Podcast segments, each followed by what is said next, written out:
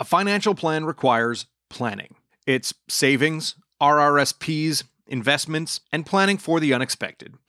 TD Term Life Insurance can help protect your family's financial future if you were to unexpectedly pass away. You can apply for TD Term Life Insurance online or over the phone by speaking to a licensed advisor. If you're under the age of 55, you could be approved for up to $500,000 of coverage without a medical exam.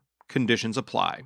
TD Term Life Insurance is underwritten by TD Life Insurance Company. Visit tdinsurance.com slash term life to learn more.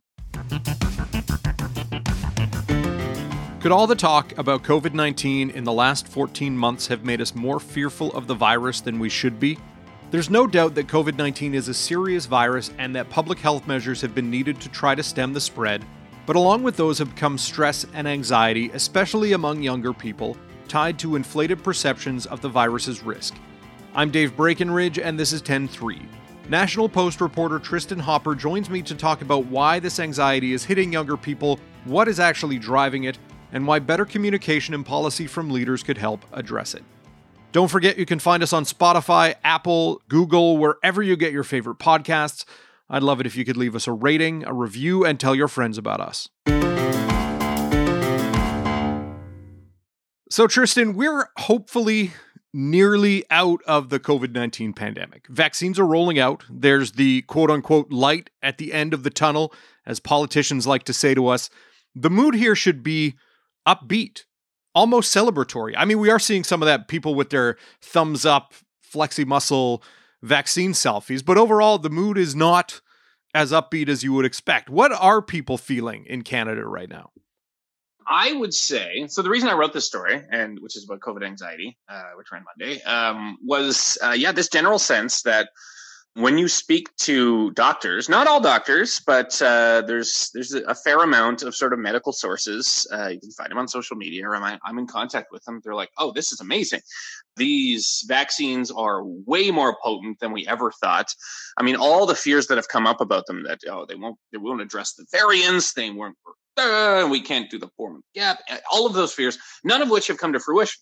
Like the vaccines kick butt they're incredibly potent on the first shot, like 85% protection. And then the second shot gets you at about 95% protection. So they're essentially a medical miracle. When we do lists in the future of just amazing medical things, the COVID vaccines are going to be up there. It's like, it's like the moon landing in terms of just the technological breakthrough. And despite all of that, you do have people who are bracing for COVID to continue. So essentially, we all know someone in our life who is not only super strict about following COVID regulations, but is following them more than they need to, like following them even beyond the super strict recommendations put down by public health authorities.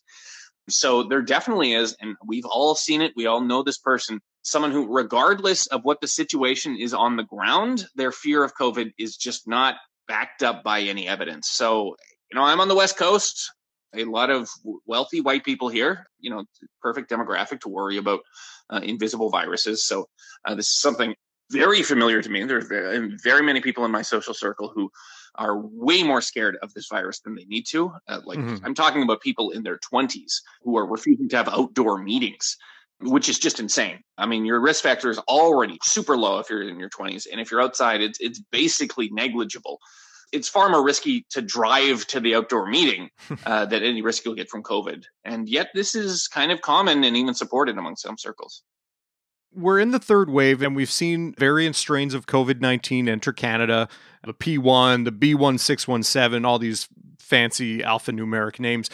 With that, and because we've done a good job in Canada of vaccinating the most vulnerable in higher age categories, we're seeing more infections among young people. Is that driving the perception of the virus as as being more dangerous now, even though it may not be more harmful or deadlier, but maybe more transmissible, but the idea that we're seeing more cases among young people, that might explain why more young people are getting worried about the virus. Yeah, this this is something I brought up in the story because it was a good indication of how our perception of the virus is often doesn't match what's actually happening. So I think it's fair to say it's a mainstream view that okay, maybe I didn't have to worry about COVID nineteen, but these variants, these variants, they hit uh, they hit the young people harder once they get into a young person's body. They're way more powerful. They're more likely to kill you. So I think that that was sort of mainstream. This is something I heard from within my social circle. Like oh, I didn't have to worry, or my grandma was telling me, "You have to worry now. Now it's it's coming for the young people." But then research came out about the variants. They're more transmissible. That's what makes them more dangerous. But once they're in your body, they're not more severe and they're certainly not more deadly. So what we were seeing was, yeah, there was more young people in hospital, but that's because there was more cases. But in terms of the severity, I mean, if they had been infected with, you know, COVID 19 1.0 way back in April 2020, their reaction would have been the same. Mm-hmm.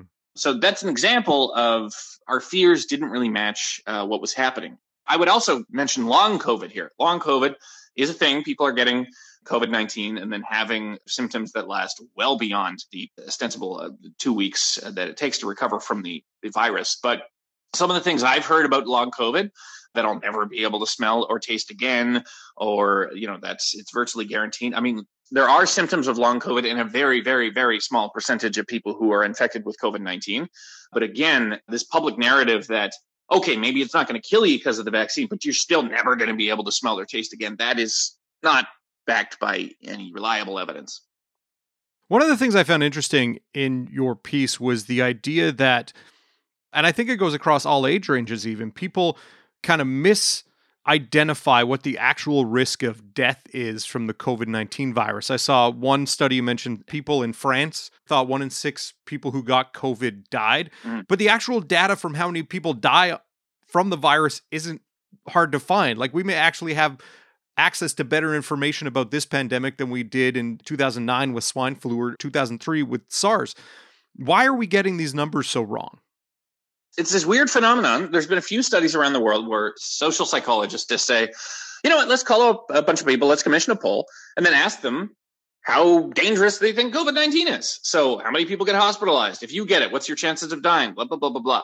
And whenever they do this, whether it's the Netherlands, the United States, Canada, everything, people are always wildly overestimate how dangerous it is.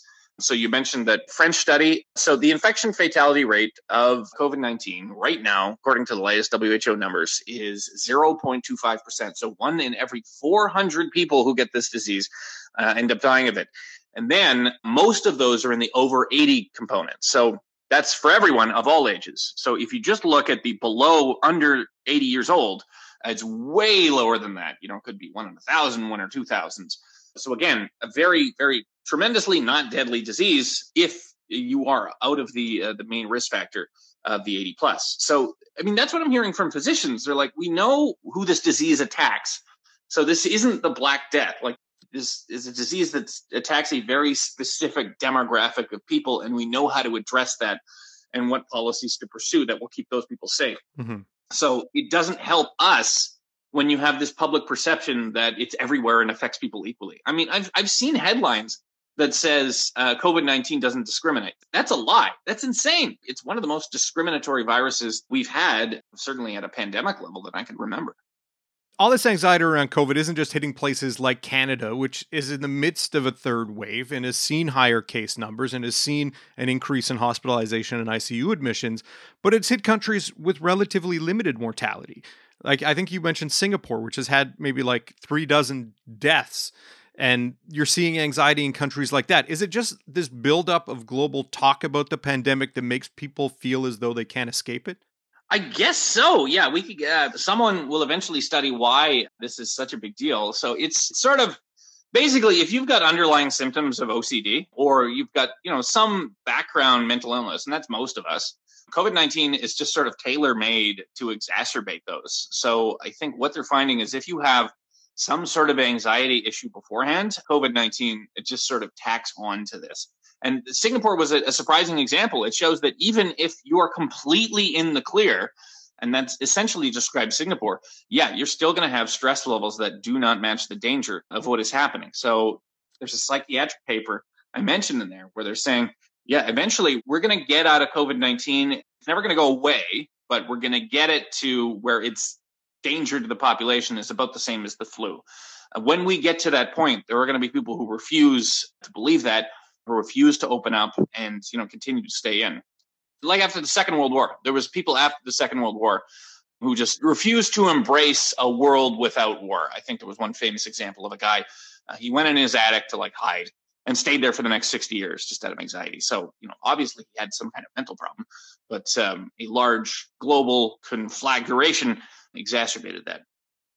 So, this has to have an impact on the mental health of people. This constant worry about this virus and what it may do or what we perceive it may do to us.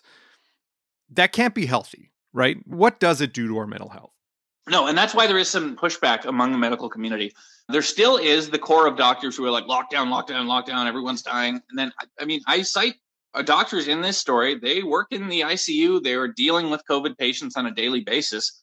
And they're saying, uh, yeah, if you're outside of the risk factors, the stresses from just unnecessarily worrying about COVID, um, that's a public health challenge as well. Why can't we address that as a public health figure? So, you know, if you're losing touch with family members, if you are, uh, you know, not getting uh, cancer screenings because you're worried about going to the hospital, or just the the basic, you know, we know stress is bad for you. We know stress has has long term health consequences. So you tackle those together for many demographics. And again, I'm not underplaying the danger of COVID 19, but if you are in a demographic in which your COVID 19 risks are very low, particularly if you're in a region like I am in BC where the caseload is quite low, uh, yeah, the, the stresses you're feeling from unnecessarily worrying about the virus will be way worse for your health than COVID 19 could ever be. So, how do we combat that while also getting people to maintain some element of vigilant relating to stopping the spread of the virus? You know, because we do see stories of people in our age range or younger who had quite severe cases. And I know those may be an anomaly within that age range, but they are something that no, I don't want to go to the ICU and be stuck on a ventilator and all that. Like, how do we combat those feelings while also dealing with the spread of the virus? I mean, I don't know if this would work, but my inclination is to recommend just better public health messaging. I mean, one of the things that uh, the US, Canada, Europe is doing quite poorly on vaccines is the very simple message, which is true, which is if you get the vaccine after you're fully vaccinated and you've waited two weeks, you're fine. You can do anything you want. Like there are vaccine breakthrough cases, but they're so low mm-hmm. that so if you have the vaccine and you're in a room full of people with COVID 19, that disease is still about as dangerous to you as the flu. But we're seeing very little public messaging saying, like, oh, get the vaccine and then fine. It's just go back to normal. Don't wear a mask. Don't do anything. Don't social distance. You can return to normal life. You can go visit grandma. And instead, you're still seeing, like, I know this is happening all across Ontario. You have elderly people who are fully vaccinated, and yet their homes are still following social distancing and masking. So, if you want to just remove hope from a population and give them nothing to sort of hope for, and you know they can just dwell in uh, anxiety, it is to just ignore the basic scientific reality that we have a ticket out of this pandemic. It is working in the US where they said you, you don't have to outdoor mask if you're fully vaccinated they removed that requirement just a couple weeks ago. Mm-hmm. they could have removed that requirement way earlier than they did. Uh, there was no reason for a fully vaccinated person to continue masking particularly outdoors. It was just anti-scientific to have that recommendation as long as they did. So i think governments just giving a more realistic picture of what vaccination does to you and does to your risk profile could help this immeasurably. Is this a case where public anxiety fuels public policy that can in turn increase people's anxiety about something? Oh yeah, yeah. And this was uh, the doctors I spoke to. They said, yeah, I think governments are pursuing lockdown policies based on what the public wants. And you're getting some pretty dumb lockdown policies, particularly in Ontario, like closing golf. That's dumb. Golf is outdoors. It is very socially distanced. It is incredibly easy to still do golf and keep safe from COVID 19. Like the number of instances of tr- outdoor transmission of COVID 19 is basically negligible. Like you should not be shutting down outdoor areas or closing down camping or closing down golf. That should stay open. But the argument is you have governments incentivized to just do really dumb stuff because the public is super freaked out and there's not going to be a lot of pushback from them doing it. I would argue that if the public had a much more realistic sense of the dangers of this virus, they would be more apt to push back against it. So, yeah, something like golf, you'll just see it on social media. You'll say that's stupid, and then you will have the true believers who say, "Well, they recommended it if, if if there wasn't some reason behind it." When you don't know what you're fighting, the measures you're going to devise to fight that aren't going to match reality. We're starting to see some provinces turn around and say, okay, look, we're starting to see more people get vaccinated. Once we get to a certain vaccine threshold, we'll start to reopen things. Saskatchewan has been on that train for a couple weeks.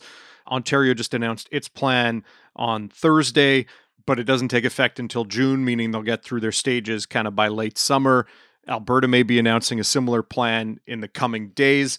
Is this the kind of thing that you feel that we need to see to kind of give people a bit more optimism that hey, we're almost at the end of this, that once people get vaccinated, we can see some return to normalcy?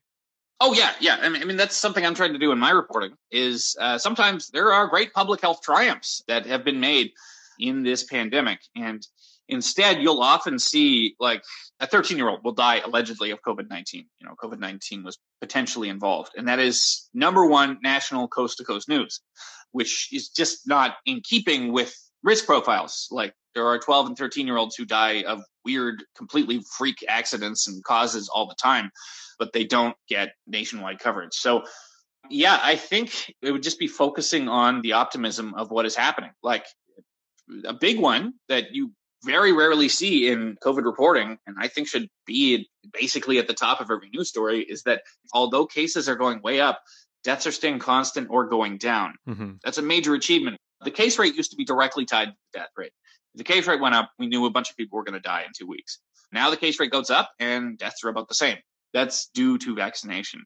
So little things like that, little reasons for hope. For whatever reason, we're not hearing a lot about that messaging from public health authorities, from the media. Tristan, always a fascinating discussion. Thanks for your time. Thank you. 10-3 is produced by Sean Knox, theme music by Bryce Hall. Thanks to my guest, Tristan Hopper. More from him at nationalpost.com. I'm Dave Breckenridge. Thanks for listening.